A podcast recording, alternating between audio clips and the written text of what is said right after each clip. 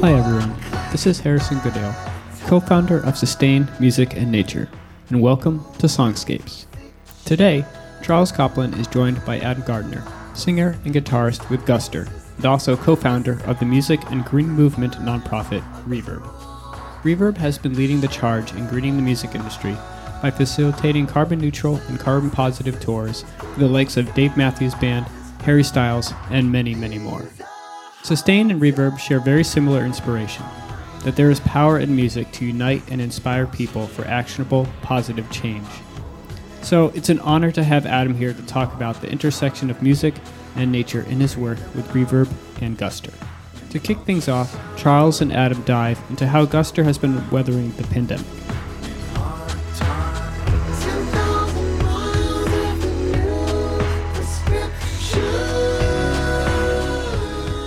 I hate to start on a bummer, but I just read that you guys, Guster, had to promote or postpone rather your tour. Yep. How does that feel? It must suck. You know, look, it wasn't. It's not like it was a total shock. It was something we were debating in the lead up of it anyway. You know, when we put the tickets on sale, we knew it was something we were hoping to do, but weren't guaranteed to do. And it's just we're so used to it now. When the first thing, you know, when we first got shut down, March, you know, in March of 2020, we were in the middle of a tour. So we are you know, and even when we were on that tour, we're like, I hmm, wonder if we're going to get through this whole thing. And we didn't. We got halfway through it. So it's, you know, we've been living with this reality for a couple of years now as a band where, you know, I guess we're lucky in that, even though it's come to really pretty much a standstill. I think since we were halted in the middle of 2020 tour, we've done three concerts since then. That's it total. One was a drive in in New Hampshire, like in the first year of the pandemic, pre vaccine.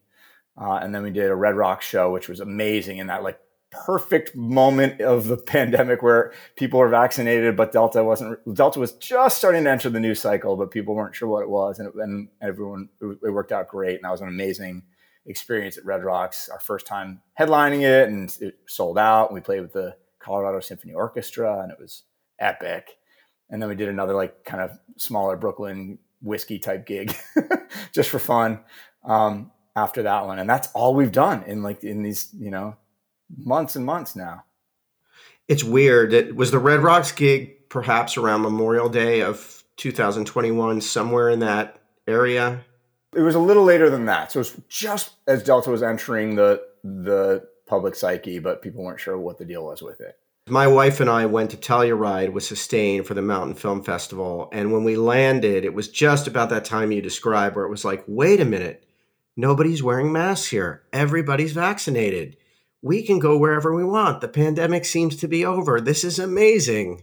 Yeah. So, yeah. Okay. So, I, I do ask all my guests this Is there a pandemic positive for the band? Are you guys doing anything that you feel like when this thing finally calms down, you're going to come out of it with more perspective, with something different or innovative or interesting? Or is it just sort of, nah, we're just kind of waiting for this to be over?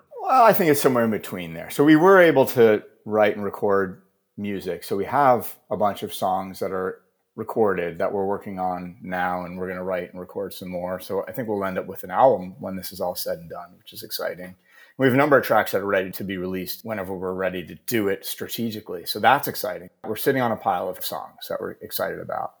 So that's really great. It was a little bit, you know, of course, the situation of, you know, the context of recording those songs was unusual and not what we typically do. You know, we've been recording music for 30 years now, so it's it was definitely unusual where, you know, like there's four members in the band and and there's never a moment in the process where all four of us are in the same room.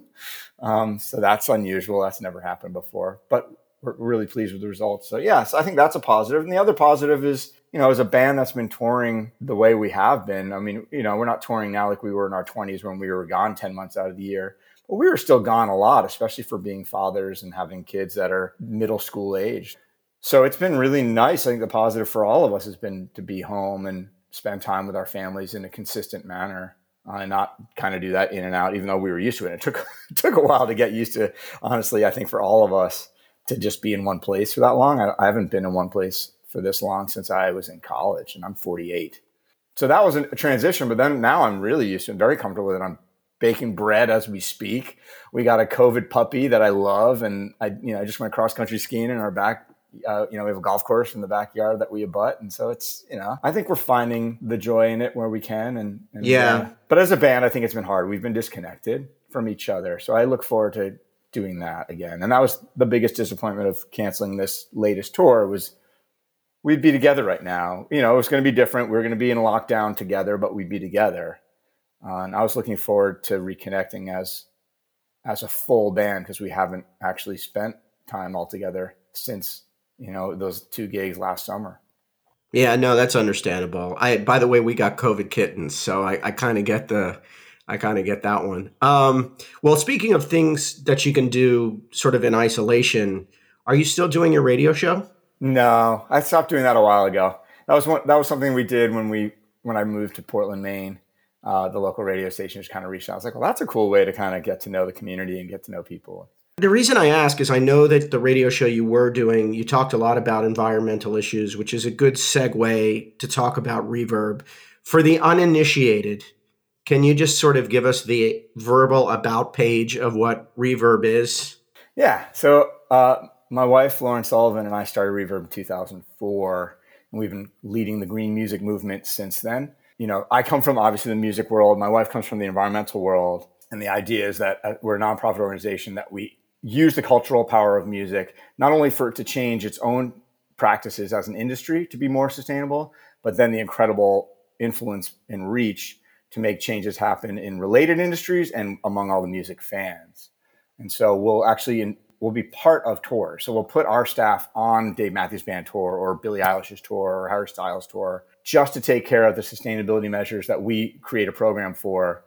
And they take care of everything from plastic waste and you know local sustainable farm food to working with the venues and their practices with energy, working with the fans and trying to get them to, to carpool and work on that commute part since it's so big, looking at the carbon footprint and reducing that as much as possible sourcing you know we've put biodiesel in buses and trucks and whatever we can to like limit the environmental footprint carbon and environmental in general footprint of the tour while maximizing the impact for local national and global nonprofits and causes. So we'll have an eco village at every show that our on-site staffer that travels with the tour sets up bringing out local nonprofit groups or national campaigns engaging fans right there at the show letting the show be the show, but letting fans as they walk in feel the band and their passion for protecting the environment from the moment they walk in, as opposed to getting hit by credit card companies or beer or whatever is in the concourse and whatever advertisers are there. Um, it's nice for the fans to feel their artist, the, you know, the band that they're there to see, and have them greeted by our volunteers. We have thousands of street team members across the country and now globally. So yeah, I mean, the the big picture of it is we're changing music from within and using the power of music to engage the public at large and governments and corporations as well to make significant change happen. Are you pleased with the take rate? Do you feel that this is becoming more standard operating procedure and less of an aberration with bands, with corporations? Are you seeing progress with this? Are you pleased? I would say yes, we're seeing progress. I'll never be pleased until we no longer need to exist as an organization where it is just standard practice, where we don't have to do it for people or teach people how to do it for themselves. But yeah, for sure, seeing real momentum, obviously, like it's been more hopeful than not from what we see. When we when we put this program in front of artists and their managers, they love it and they get it.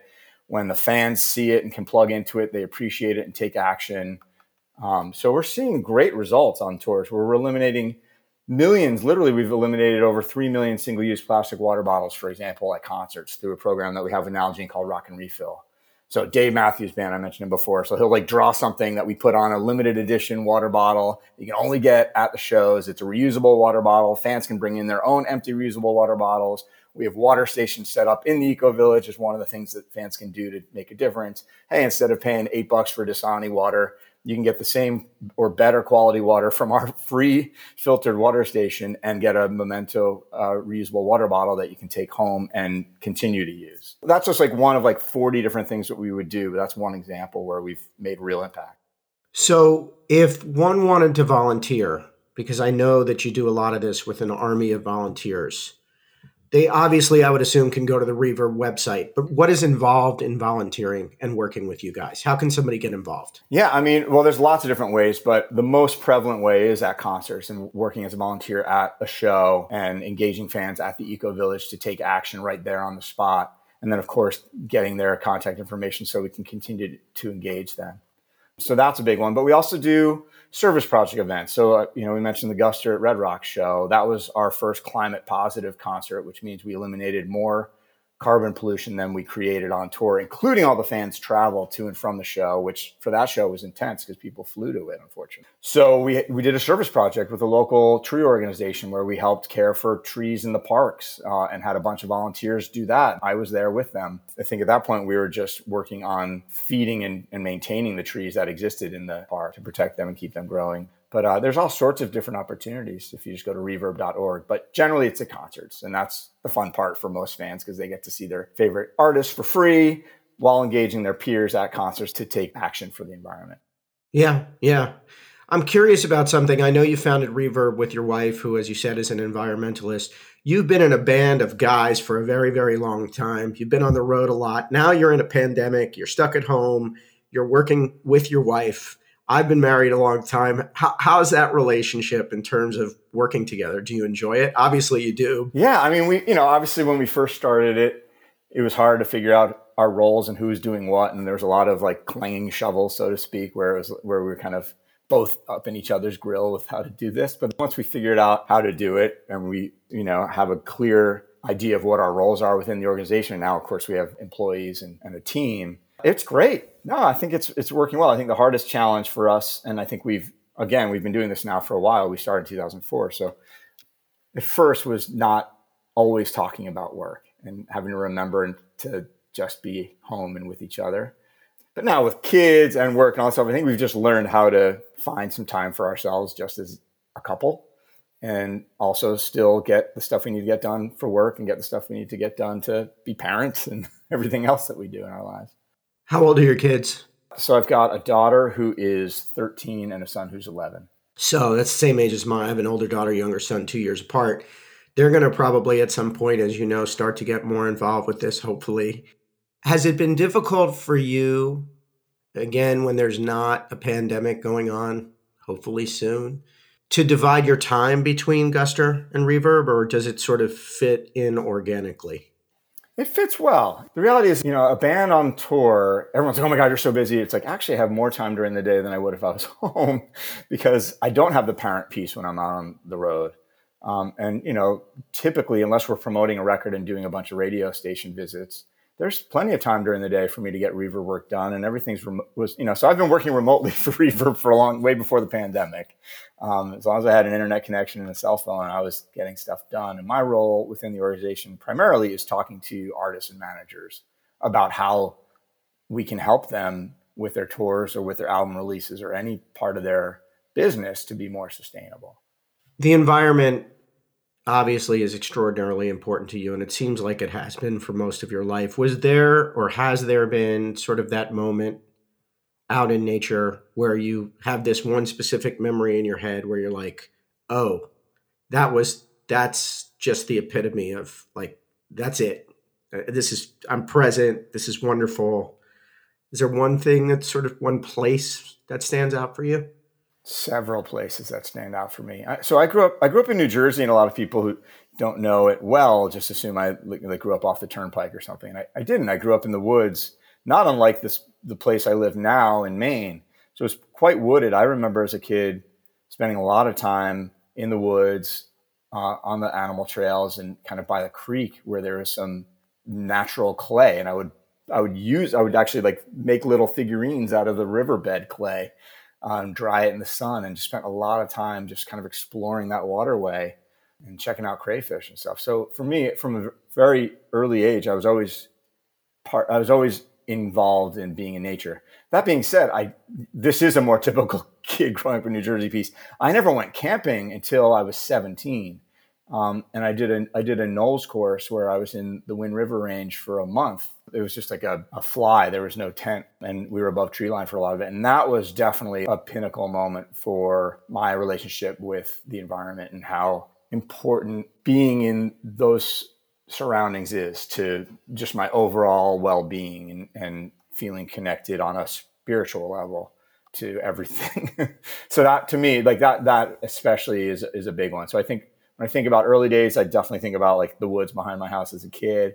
And then that, that, that trip really kind of changed the way I saw the power of nature and how important it is and how important it is in my life.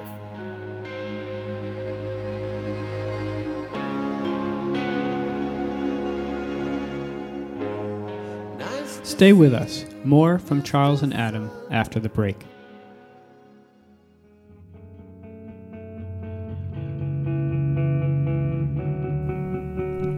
Wonder why conservation messaging has such a hard time reaching people? So did we, and that's why we started Sustain Music and Nature. We take a celebratory approach, showcasing the beauty of public lands through music. Music reaches everyone. Our mission is to make music a force for nature. When you watch one of our national park music videos or attend a concert out on the trails, our goal is for you to be inspired to enjoy and support these at risk areas. Public lands belong to all of us, and music is the perfect way to bring this message to everyone. Consider a one time donation or join our Patreon to help us create exciting programs and musical collaborations that celebrate and protect public lands for all you can make music a force for nature. Learn more at sustainmusicandnature.org.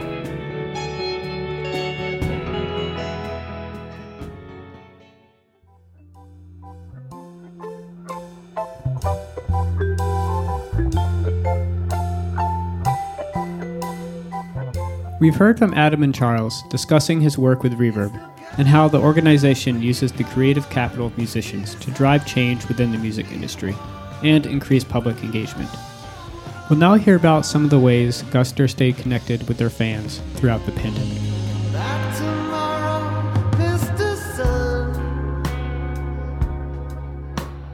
For our band, I think a big part of who we are as people and just why fans still care about our band outside of the music is that we have this nice. We're acce- we've always been very accessible to our fans or people who come to our shows.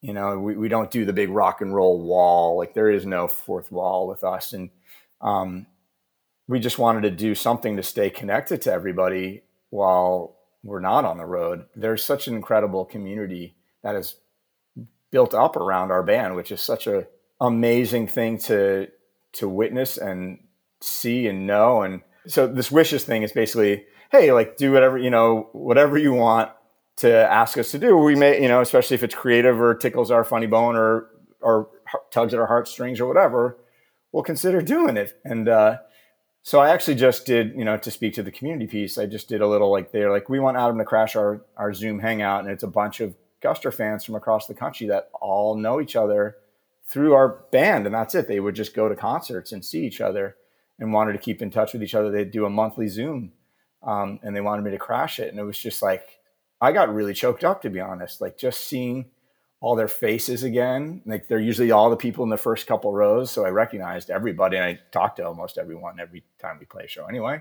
But to see them again and know that they're still keeping in touch with each other was just so touching and kind of an honor to just know that these awesome people have these incredible friendships just because we're a band. Like it's so what a cool unexpected outcome. It's like a more spiritual organic version of Cameo. Like it's just sort of a more heartfelt, you know, it's less commercial. That was the idea. I mean, originally we were we wanted to do cameo and just make it free, you know, and just like, hey, let's just do it. Like it feels weird. I don't know about the way this is. Um, but then we're like, oh, well, it would be nice to have some sort of income since we haven't toured in a couple of years.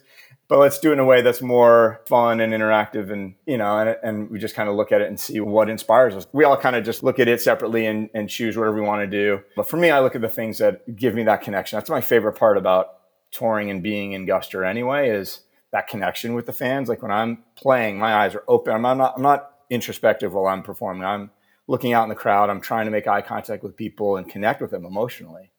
Um, so any of the wish type stuff that I'm fulfilling, it's that. So like another one I'm really looking forward to is I'm helping someone write their vows. Oh, cool. Which is like so cool. So I'm going to, you know, talk to them about their relationship and what what what it means to them and what they want to promise the other. like it's going to be incredible. So that that yeah. stuff is like it's fun. It's a great way to just stay connected or even honestly be more connected to our fans than just a kind of a smile and a wave at a show.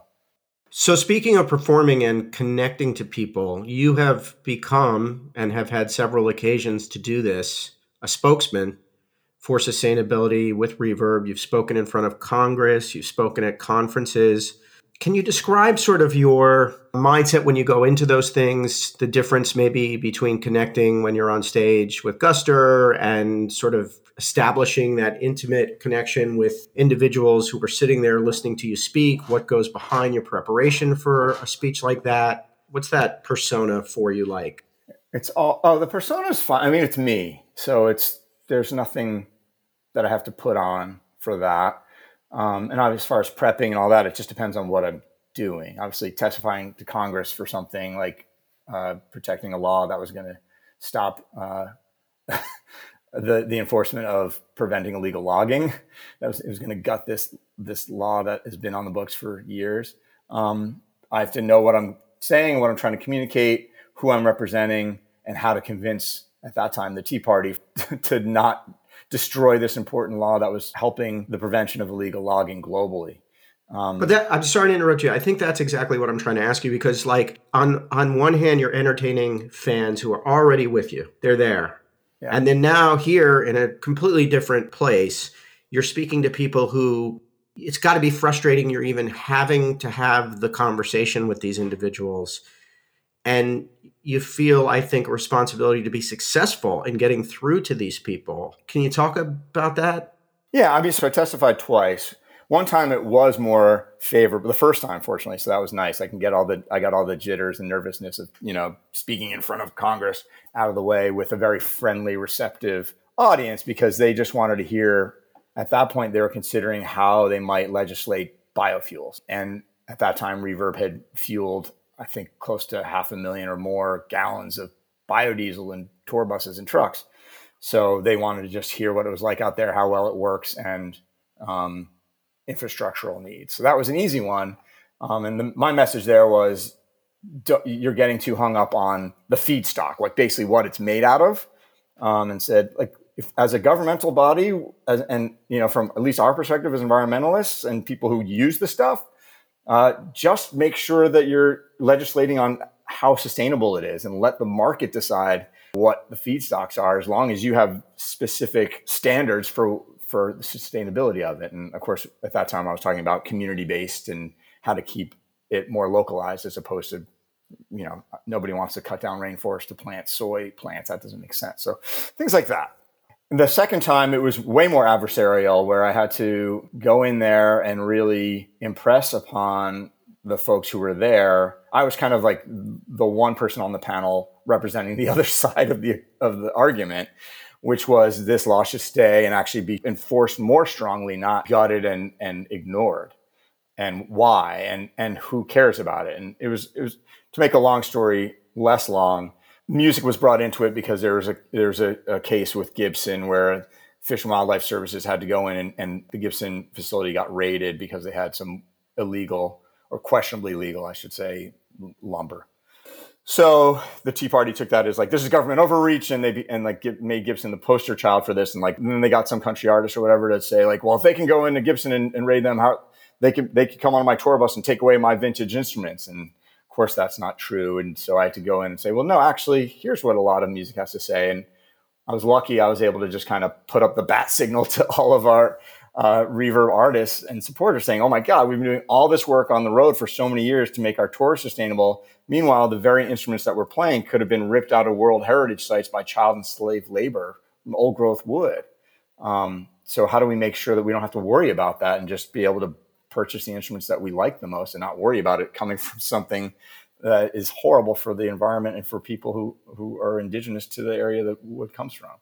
So it was easy because we had so many artists on board. I was able to present that to, to those officials and say, look, I'm here representing a large swath of music that and musicians that do care about this, that have all signed something saying they're not buying another instrument until they know that the wood is legal and and sustainable. Um, and we're also all ready to tell all of our fans, we which there are millions of between all of us, and you can consider them your constituents. We're ready to tell them what you decide here today. And I just stuck to it, being like, we are going to tell everyone that you're screwing up if you vote this the wrong way. So we're able to use that pressure because we have, you know, we're lucky as musicians. And, you know, it's tricky. Like celebrity influencers and all that get a bad rap. And I understand why in some ways. But in this situation, it's it's musicians that are walking their talk. It's not just some celebrity saying we should do this and then they're doing whatever they want. Like they're they're making serious efforts and leading the charge in their industries to be more sustainable. Um, so I think it just holds a different weight than just somebody who has a lot of followers on social media. Did logic and sanity prevail in this case? We did. We stopped them in their tracks. They didn't. They didn't gut the bill. They they they were stopped in their tracks. The the law stayed as is. It's called the Lacey Act. Um, and we followed up by getting artists to write letters to Fish and Wildlife Services, thanking them for enforcing the law and, and encouraging them to continue to enforce the law. I, I love the the analogy, or not the analogy, the way you you sort of frame uh, fans being constituents, because I think you know so often now, I think a lot of musicians have decided they can't make a difference. And I think when you look at it the way you're looking at it, you realize you absolutely can make a difference. Yeah, and well, I, you know, it's always about. I feel like it's concentric circles of of influence, right? So, all right, what can I do on my own tour? all right let's start using reusables on the tour bus let's let's have idling policies let's like look at our merchandise and make sure it's not being shipped from all around the world and made out of materials that aren't sustainable you know what are we putting in our hospitality rider like all those little things that start immediately but then okay now what can we do about influencing the related industries like what are the hotels that we can support that are more green so when we stay in a town we're staying there what are what is the deal with the the tour bus leasing companies. Like one of the biggest first things that we did with Dave Matthews Band was to get their bus company to accept biodiesel in their buses because they were afraid of it. And you know, I get it because you know it's millions of dollars worth of equipment that they own, but we were able to get them to see the light and not only be okay with it, but they started advertising it on their homepage. Hey, we allow, you know, we use biodiesel in our buses and trucks. Ask us about it. So, you know, changing the industry from within, and then again, all those related industries. And how do you support businesses both locally as you're going on tour in each community? Oh, there's, you know, I remember, especially the early days, like solar was kind of a newer thing, you know, in the early 2000s as far as having the ability to use it in any sort of way at home. So having some local businesses that were doing those sorts of things come out to the Eco Village, engaging the fans, as well as local organizations that are, you know, fighting for the fighting the good fight in each community that the tour reaches and supporting each one of those groups, both financially and by bringing tens of thousands of fans to a concert to engage with them and making it really clear to those fans that these organizations are here because we want them to be and we want you to talk to them. We try to work with a, a wide range of artists. So some artists want to be more outspoken and we'll talk about it from stage. Others just want to put on a show and that's totally cool. And that's the beauty of social media now too, because we didn't have that in the beginning of this organization, you know, where you, they don't have to interrupt the show itself to talk about anything. It can all happen ahead and after, and let Reverb and local, the national nonprofit groups that are at the concert in the in the Eco Village speak and have the bands. You know, we brand the village as the band, so it's clear that we're not just some random third party there. We're part of the tour. Yeah, it's a, it's an interesting approach. It's like you do have to be strategic because you don't want to bang fans over the head. But on the other hand, there's an opportunity to to make changes for good, and and obviously it's more relevant now than ever. I'm going to ask you a question, and I think you're going to know why I'm asking it. But if not, I'll explain it. You went to Tufts. Yeah. Does it matter where you go to college? Do you know why I'm asking you that question? Uh, I don't. Uh, well, oh, because it's all coming. well, no, no, no, no. Because uh, you, I, I read. Uh, I think I read a quote. I think it was a quote where, like, you were like, "Does it matter where you go to college?" And you were like, "I'm not sure it does." And then everybody that's important in your life you met when you were in college. So I just wondered, hundred percent, you, you, could talk about that for a second. I mean, as far as that goes, sure. I mean, who knows? That's a sliding, yeah, yeah, yeah. sliding door. It's a sliding doors question. But yeah, I but mean, you met you your know, wife and your bandmates at, at college, right? I did. Okay. Like within the first 12 months of going to school. Crazy. Um, yeah, I mean, Ryan and Brian were my bandmates and were some of the first people. Actually, I met them before we did a wilderness. Speaking of nature, we did a wilderness orientation before regular college orientation, and I met them there in the woods of New Hampshire. Um, so yeah, so weird that way. Um, you know, and do I use my degree as a psych major? Sure, I probably do, especially with Reverb. No, no, no, I know. but having having put two kids through college and being a college graduate, and I teach college uh, as an adjunct um, I just thought it was a funny thing. Because you know in some ways it, it makes absolutely no difference where you go to college, but you're right, it's a sliding doors moment because if you would have went to another school, you'd probably still be living a life that defines who you were, but it might be with different individuals. So it's just kind of an interesting metaphysical question to throw out there. For sure. And I don't think uh, music for me was always a part of my life. I loved it. I, I started, you know, second I could play a couple chords on a guitar, I started a band and, and was in that band for from eighth grade to senior year in high school. And then the next band was Guster. Um, so music was always, I knew it was always going to be a part of my life, but I never thought it'd be, I never had aspirations of like, I just never thought it'd be possible to actually make a living being a musician. It just seems so insane.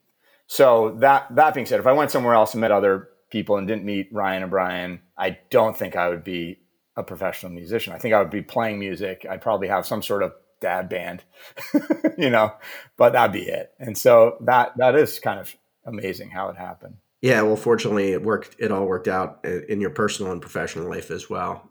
As we're getting ready to wind down here, just sort of coming back to the pandemic where it started, I, I love the the quarantine kitchen stuff you guys were doing. Are you going to do any more of those? And people who who who haven't seen it should go to YouTube and check it out. Yeah, we uh, we are. Yeah, so that was something. You know, obviously, when live music stopped, Reverb had a big existential crisis. Like, who are we as an organization without concerts happening? Because so much of our work, and frankly, the fundraising for our work and and, and related projects that we support came th- from concerts happening. So it was a big, kind of scary time, to, and we had, you know, like everybody, we had to pivot. Um, and Quarantine Kitchen was one of those things. So. Uh, yeah, we you know thought we'd be fun. Thought it'd be fun to do a live stream cooking show with musicians that weren't professional chefs by any stretch, but everyone was cooking more at home, especially the first year of the pandemic. So, yeah, it was just a fun thing to do and a great way to keep in touch with the artists we work with and meet a few that we hadn't worked with before. And it was, yeah, it's neat. So, yeah, that's that's an ongoing series. We have a few more episodes left to fulfill our relationship with Impossible because right now they're all plant based recipes, they're sustainable recipes. Cool. Well, I end every podcast with a question, which is and it can be your song. Is there one song that you sort of a positive song that you have an identification in your mind with your relationship with nature? Your kind of go to. Yeah, I mean, there's a. Do you know the band The Samples? I don't. Yeah, they're a, they're a Colorado, they're, they're a Colorado band. They were big in the '90s, especially, but they have a song called Nature, and uh, and it's it's just a beautiful song. They're, I love their band. We were lucky to to tour with them back in their heyday. And just the lyrics are basically about how nature's all around you and how you can. I mean, literally, the lyric is literally, I'm looking at it right now. Nature, it's all around me. Nature, it's so astounding. It puts me on a beach, swims beneath the sea. It's never out of reach. It's even you and me. That's the first verse. So just like the idea of like, it's all, we are nature. We are connected to nature. Let's remember that. And just for me, again, like what I was saying earlier, like just how important it is to find it and be in it. And especially when I'm on tour and I'm just going from one concrete jungle to the next, it's really nice to go, okay, we're in Vegas, but just outside of Vegas, there's Red Rock. And that's an incredible park. And we, you know, I can get away from it all. Uh, and just finding those moments of solace in nature and connection. They scream for victory. Adam Gardner, musician, outdoor enthusiast, and facilitator of change. The music climate revolution is here, and Reverb has been making moves to make changes in the industry since 2004. Through his passion on the stage with Guster to speaking to Congress, Adam walks the talk. We can all make a difference. Individual actions will and do matter. To learn more, check out reverb.org and stay up to date on all things Guster at guster.com. Songscapes is a production of Sustain Music and Nature. If you like this program, please subscribe, write a review, and give us a follow on our socials at Sustain Music and Nature. If you want to make a donation or are just interested in learning more about what else we do, check out our website at sustainmusicandnature.org. Thanks for listening, and until next time, see you out on the trail.